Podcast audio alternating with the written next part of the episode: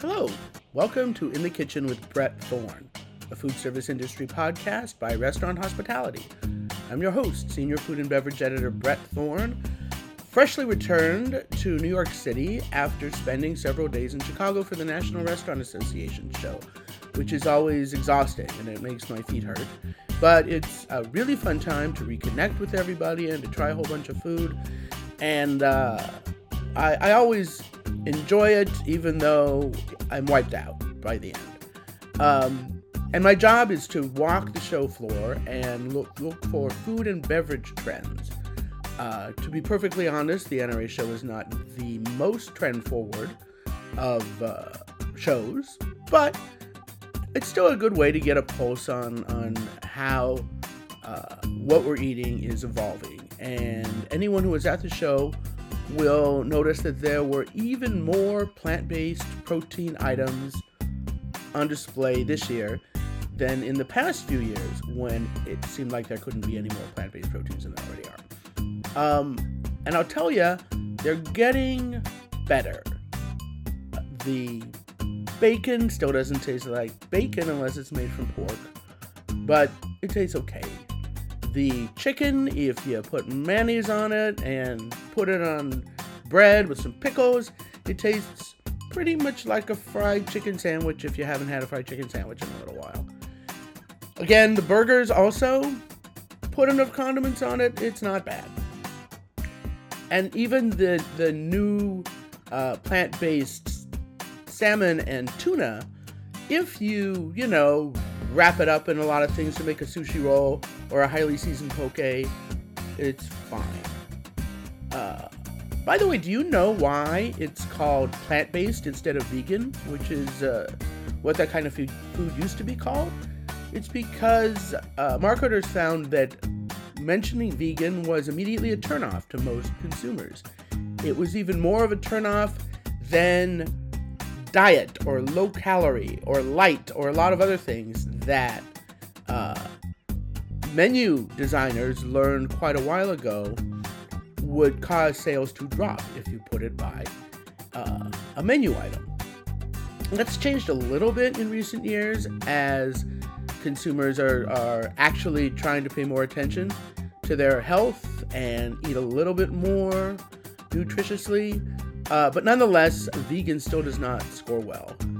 Uh, and plant based seems to resonate a bit, but if you compare the now perfectly adequate plant based protein that's out there, and then you try some of the really delicious animal products that were on display at the show, some unbelievable jamon iberico, that's a Spanish pork, or wagyu beef, or just standard beef and chicken items that were uh, delicious. Some really great, uh, sustainably raised uh, seafood, and then also a lot of great vegetables and other plant products that are not being disguised as meat. There was a really good creamy tahini that was just ground up sesame, wonderful, ground up into into kind of a, uh, but really a liquid, more more liquidy than a paste, or some really tasty green chickpeas. You know, a lot a lot of vegetables that are just being vegetables. That is my takeaway from the National Restaurant Show. That if you want to eat plant-based protein, you can, but the the best food is the food that's really just trying to be its best self. Speaking of trying to be your best self, my guest today is Ria Montes, the chef de cuisine of Estuary at the Conrad DC. And we discussed Philippine cuisine and the Kamayan meal that she makes. That literally means by hand, and it's uh, it's like a a smorgasbord, a whole buffet of really delicious food, and you sit around with your family and your friends and you eat it. And uh, I'm looking forward to having you learn more about that. Here is Ria Montes.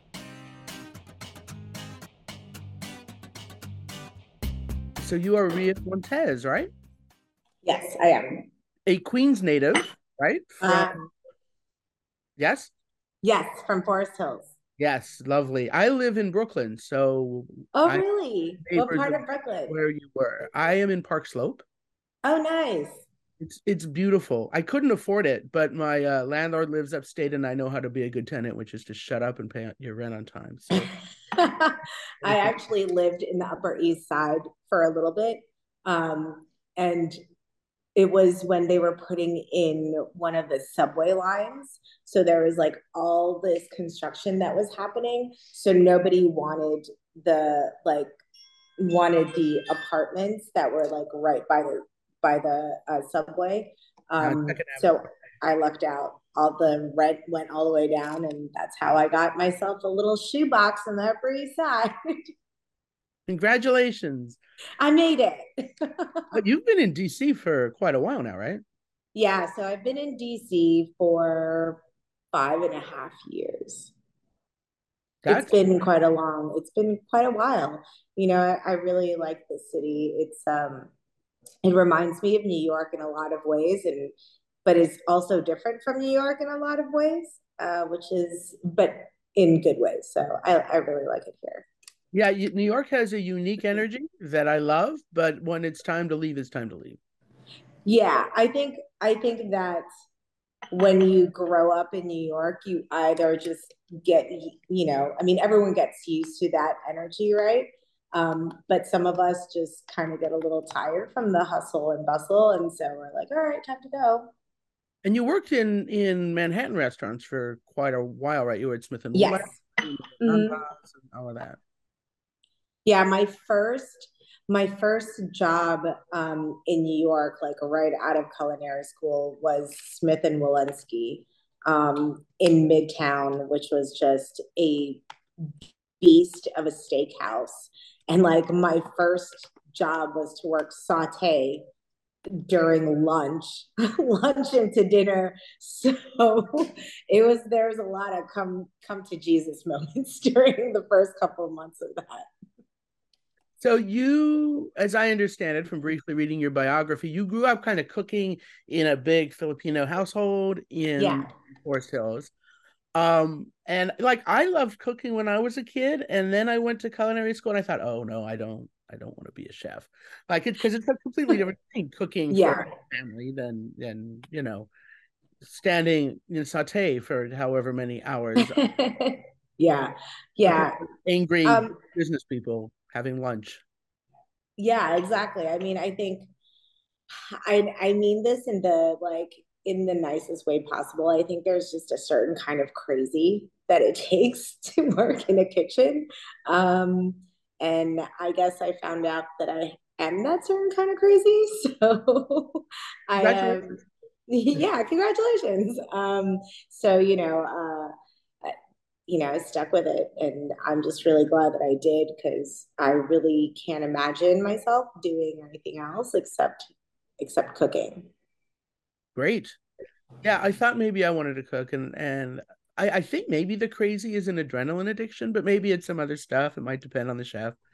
Oh yeah, it's just like a whole slew of questionable mental problems. But um, I mean, it's definitely you definitely get used to the the pressure right? There's some people who just thrive under pressure and if you are working in the kitchen that's what it is that you thrive under. You you learn to love it and hate it and i think it's like a badge of honor when you learn to work in a controlled chaos.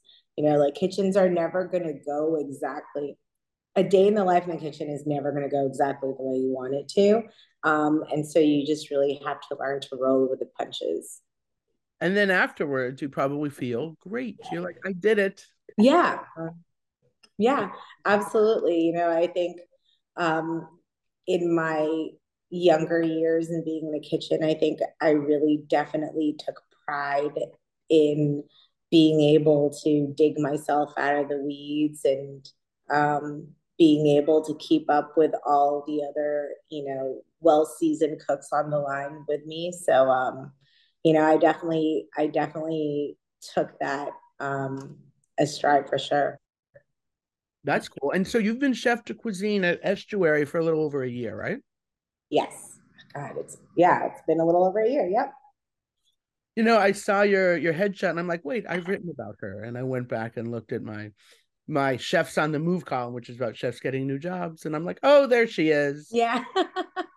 it's me. Hi. um, yeah, you know, it's it's been it's been a really, really great year and a half. Um, you know, when I first took this job on, uh, I did not think that I was going to be in the position that I am now.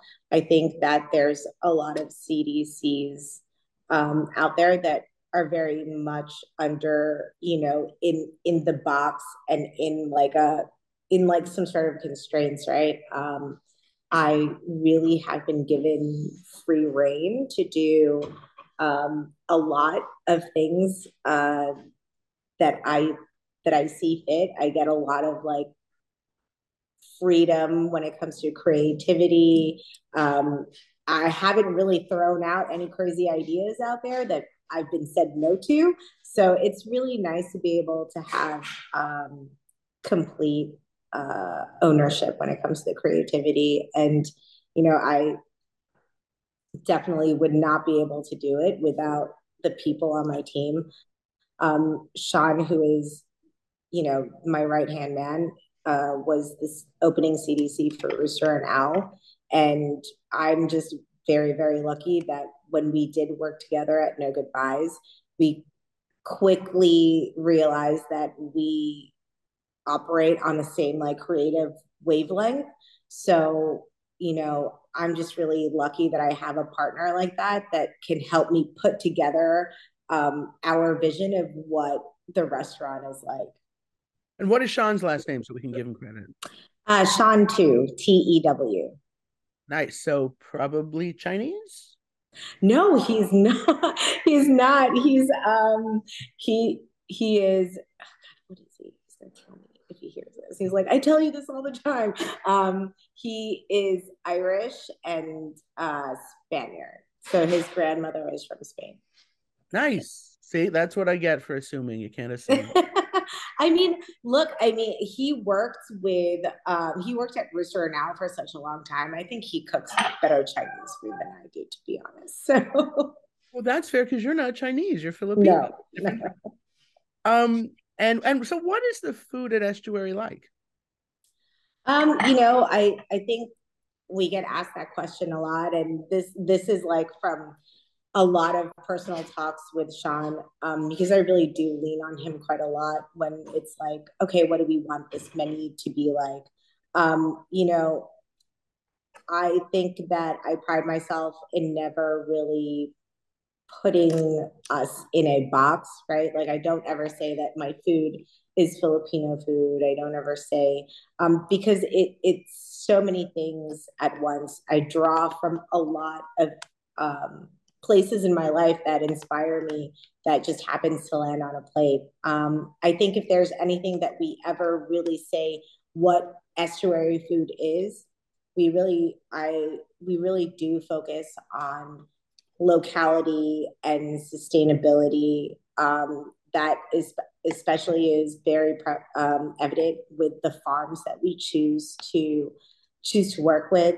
Um, Moon Valley Farm, you know, uh, farmer Emma, she she like does all of this farming free of pesticides, and that means that that's a lot more work for her. You know, she she plants uh, she plants plants that um, have natural um, pesticide effects. So it's a lot more work for her, but she does this so that she doesn't kill the land that she's on, and she and that's why we love working with her because she makes a concerted effort to be sustainable. Um, so I think if if we are going to be talking about what kind of food estuary is, you know, we really do focus on locality and sustainability um, and seasonality. You know, um, uh, the way I tend to cook is more vegetable forward and more seafood forward, which is great because we're an estuary.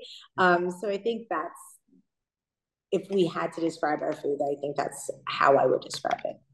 Yeah, it's it has become a weird question as what kind of food is it? Because it's all as the French say, cuisine de chef. It's whatever the chef wants to make. Yeah, yeah. And I think I think when people like people start asking these questions of like, well, what kind of, you know, uh it's the same along the lines of like what inspires you for your dishes, right? And and I think what happens a lot is that people expect like this really long and deep meaning of what a dish is, which is totally fine. And you know, some of the dishes that I have is is like that. But then sometimes I'm like, I just really love salt and pepper squid. So now we have salt and pepper soft shell crab, you know, and and those both those answers are fine and both those answers are good answers, right? Because I think what a lot of people um, the real meaning behind what inspires you, the question of what inspires you for this dish is more about a question about you as a person and you as a chef than really what inspires you, right? Right. Sure. when you mentioned that you have done that no crazy idea that you've thrown out there has, you know, been kicked back to you. Can you think of some of those crazy things that you suggested and everyone was like, yeah, cool, do that? Um, you know, I think uh, this is really great. Um, so we do a dinner service here called a uh, dinner series called Mise en Place, and we do it quarterly. And this was one of the first ideas that I wanted to do when I came here. Um, this was an idea that I had that I just really wanted to do a dinner series that highlighted all the other females in this industry that you don't usually you don't usually like hear about, right? And and quite frankly, I was just tired of waiting for Women's History Month for someone to be like, oh, and here are the females that we have in the kitchen, right? Um, I was tired of that. So I wanted it to be a thing that we celebrated normally. Um, there are so many, you know, I think what happens a lot is that, you know, there are chefs within the industry who will partner with someone else, but it's like already an established chef, which is probably male.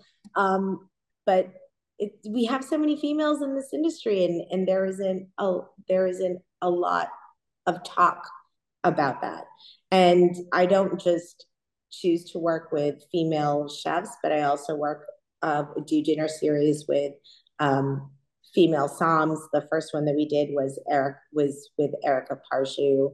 Um, she uh, is the som at Bottles Wine Garden and um, Foggy Bottom.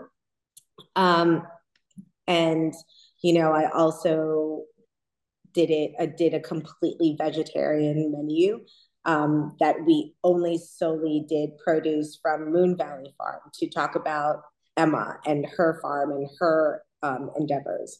Um, so that was one of the first ideas that I wanted to do. And luckily, nobody said no um, because, you know, I myself am a chef that nobody really knows. And so why do a dinner series with nobody, with a chef that nobody really knows? to partner with other people that nobody really knows. Um, but you know, here we are about a year into this dinner series, and we've been doing really great with it. So I'm really happy with it. And, you know, our next installment um, is June 7th, and it's with Julie Cortez. She's the CDC from Kaliwa.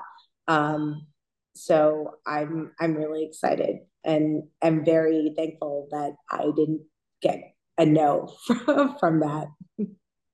Yeah, though I have mixed feelings about those months. We we had Black History Month, of course, in February, and Women's History Month in March, and I forget what April is. And now we're in Asian and Pacific Islander Heritage Month. Uh, next month is Pride, obviously, and like, cool, recognize those people, but let's recognize everybody all year long. And yeah, exactly, exactly. It, which is the reason why I was like, let's let's not wait for a specific month. Let's just do it. Right. Yeah, and that's when I try to highlight everybody all the time. Mm-hmm. Exactly. You know, it's more fun to to not hear from the same people over and over and over again. I, I just came back from the Nat- National Restaurant Association mm-hmm. show, and Danny Meyer was talking, and people were like, "Don't you want to hear Danny Meyer?" And I'm like, "I I've heard Danny Meyer ten thousand times. I love Danny yeah. Meyer, and he was great, and he was there with Pinky Cole, great big, you know, leading black woman vegan chef, so great. Mm. Um, although I've I've heard from her plenty also. You know, now let's find all the other wonderful voices from right. like you, who is also vegetable forward and loves the seafood. And, you know, I like eating meat myself also. I bet you do too, you know. Yeah, I, I, definitely do too. I just tend to, I don't know. I think it's a, um, that's just the way I've always eaten. I've just always really loved seafood and vegetables, even when I was little. I mean, uh, vegetables are great. Another thing that I saw at the National Restaurant Show was all the plant based protein. And I'm like, okay, cool, but couldn't I just eat plants? Which I do, you know. Yeah, yeah. I mean, you chose to be vegan. Just right. well, I've discussed that with my downstairs neighbors who don't mm-hmm. want any of the plant based protein. They, you know, they go out and they buy vegetables and they're yeah. Very... Yeah, um, I, I think a lot of vegans feel like that's really like very processed. Right. And so they uh, some of them tend to not go for it. Right. Um, so do you do many uh, things that specifically reflect your uh, Filipino heritage? Oh yeah, I mean, I definitely, um, I think like the running joke in the in the restaurant is, does this have fish sauce in it? Um, because it just like always tends to pop up in something somewhere, and um, but you know i think yes definitely there's there's always going to be some aspect of filipino cuisine um, in the way that i cook. Uh, right now we have a uh, fried pusan.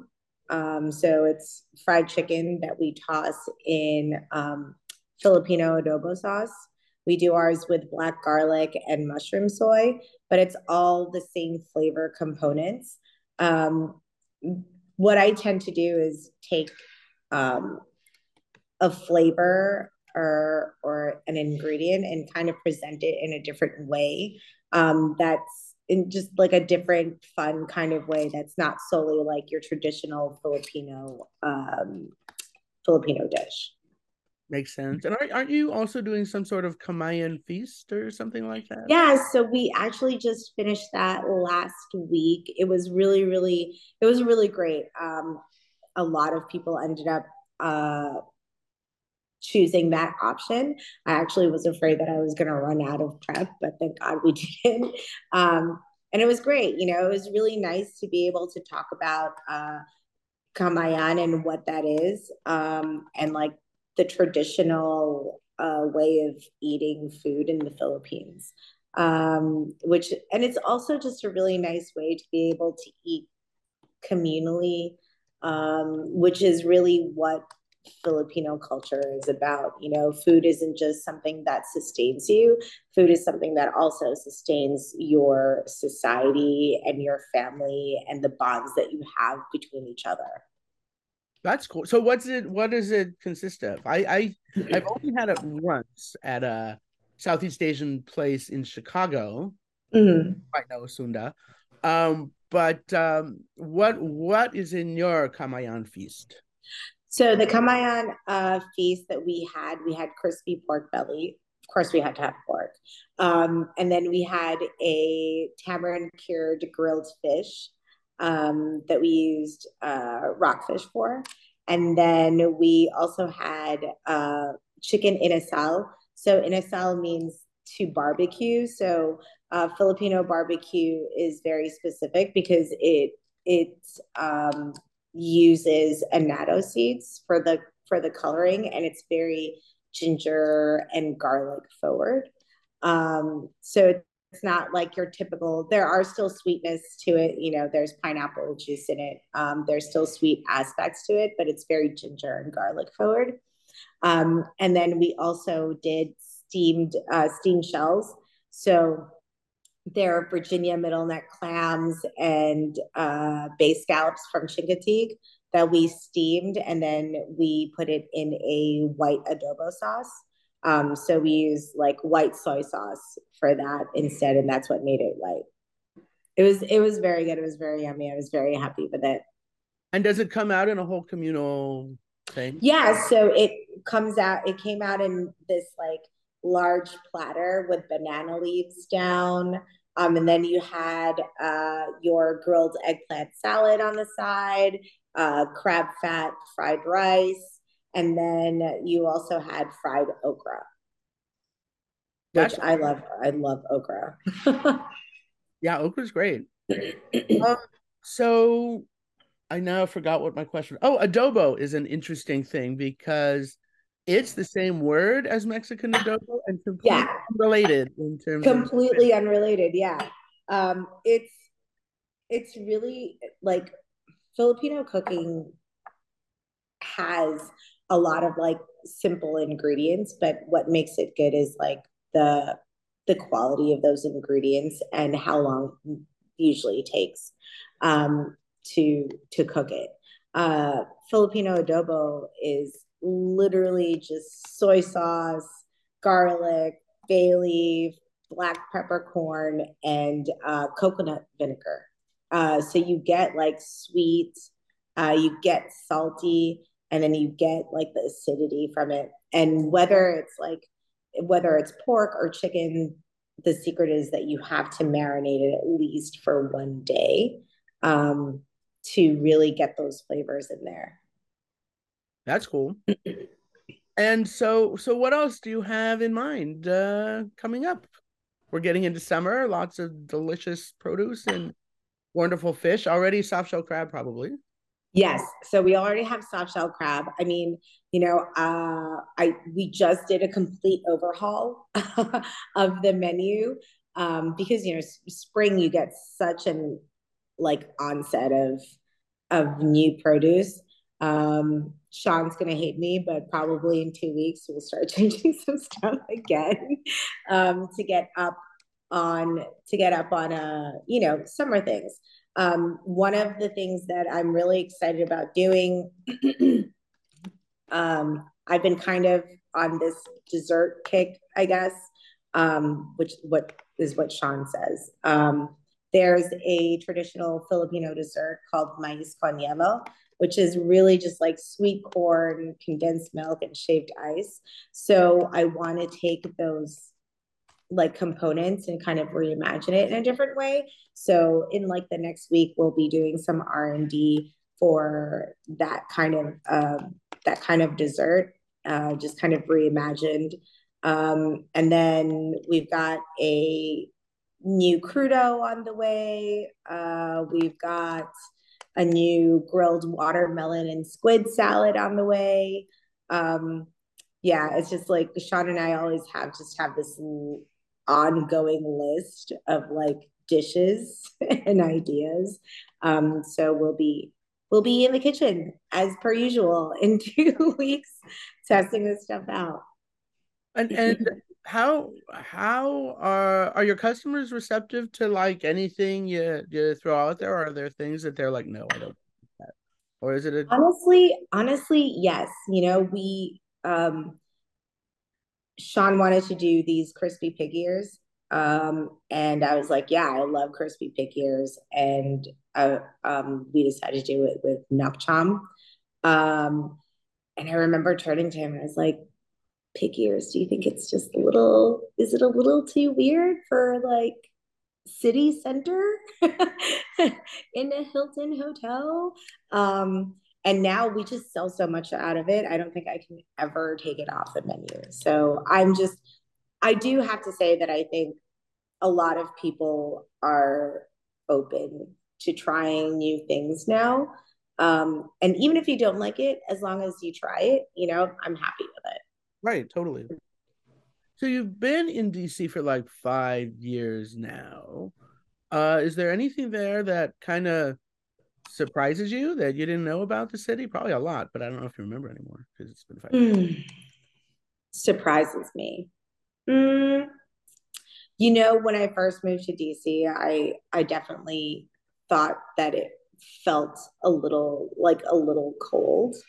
Um, but I think what surprised me a lot is the pockets of neighborhoods that have like real character to it um, that I really, really love. And so I think it's the neighborhoods that that surprise me a lot. Um, you know, Columbia Heights is just really great for food. Um, even pockets of Georgetown, when you get away from like the main um, the main part of it all, uh, the main street. It's it's a really beautiful place with a lot of great restaurants.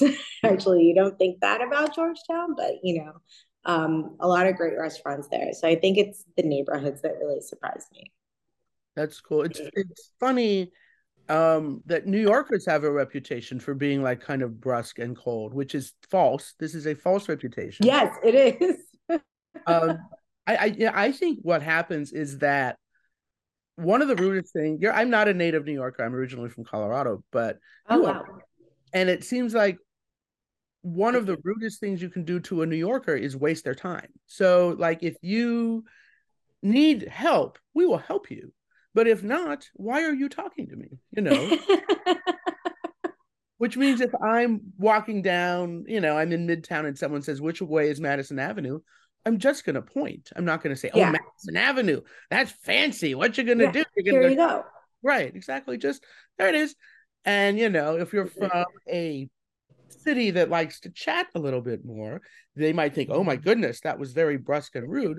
But no, we're just trying to lubricate your life. Like, yeah, we're just we're we're all busy. We all appreciate each other's time. That's all. very friendly. Um, so let's talk about some of your other food. We talked about yours a little bit about salt and pepper squid, obviously mm. Uh, what are some other dishes that are on the menu now that you're excited about? Um, man, I really love our tagliatelle. Um, I love making pasta. Um, so all our pastas are made in house. Um, and the tagliatelle that we have right now is a white peppercorn tagliatelle. Um, so the white peppercorn is actually in the dough. Uh, and it's a vegetable pasta. So it's really whatever vegetables that we get from the from the farms. So right now I have asparagus and garlic scapes and mushrooms in it. Um, and then it just gets uh, white wine and garlic and a little like basil puree. And then it gets topped with uh, crumbled goat cheese. Mm. And it is my favorite dish right now, for sure. Yeah.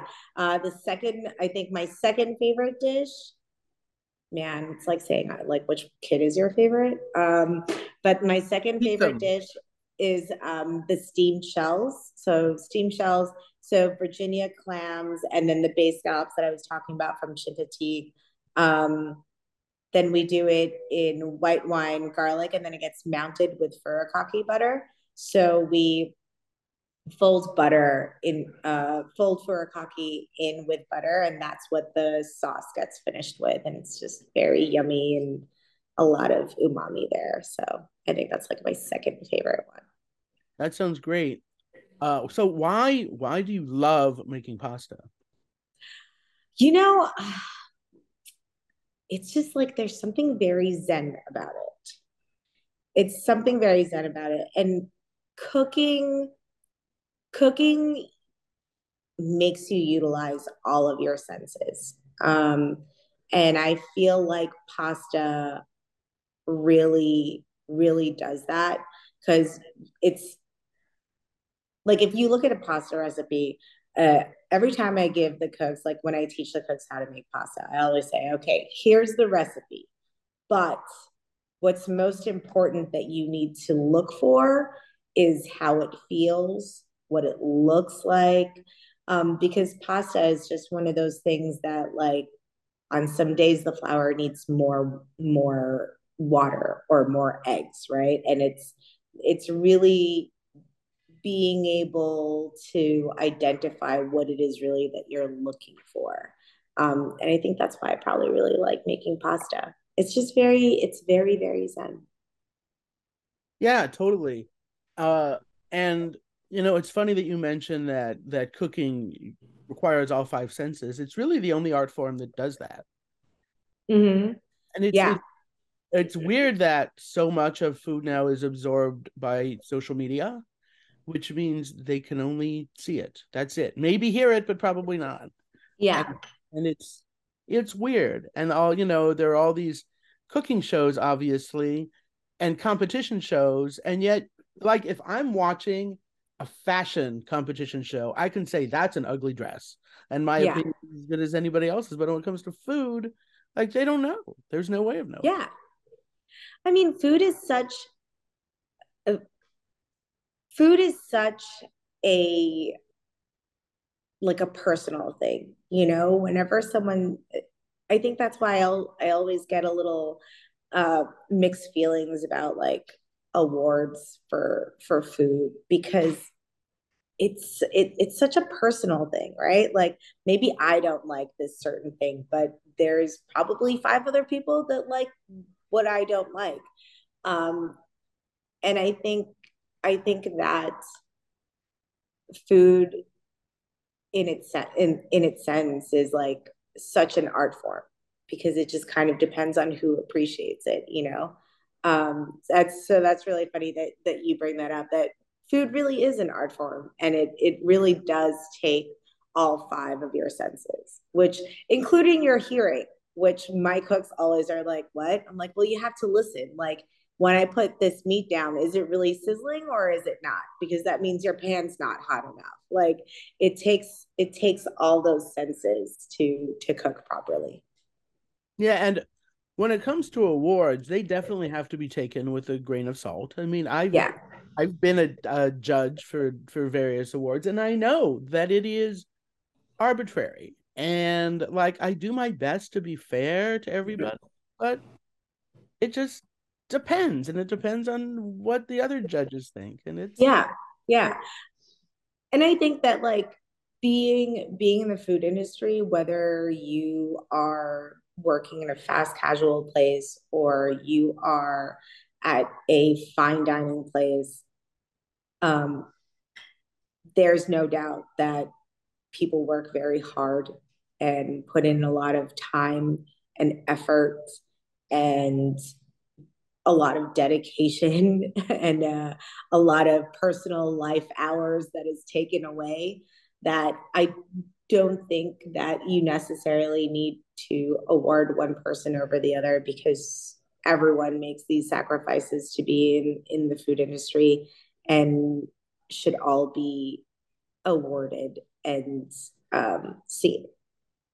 The, these are important notes to remember as the James Beard Awards are coming up, and a bunch. I mean, of- I still have my favorites. Don't get me wrong. yeah. Well, and and if the ones you like best win, you'll say hooray, and you'll yeah. go out and probably drink with them or whatever. And if they don't win, they'll say, "Oh well," and then you know, yeah, and then you'll go out and have a drink with them anyway. Right. So... Yeah, I mean, and and awards are self perpetuating because even if you don't like them, if you win one, your publicist is going to tell everybody in the world, and you know, you're going to hear about it, and so it makes it all look very important, even though actually what's important is your well-being, the well-being of your staff, and how the restaurant is doing. Exactly. You know, when um when I first got on here and everyone was like, oh, you know, like what are your goals? Do you see a Michelin? Do you what are is that what you're striving for? And my answer has always been the same uh, I just at the end of the day, at the end of the day, I want to cook food that I love, that I'm proud of, and most of all, my team loves to cook as well.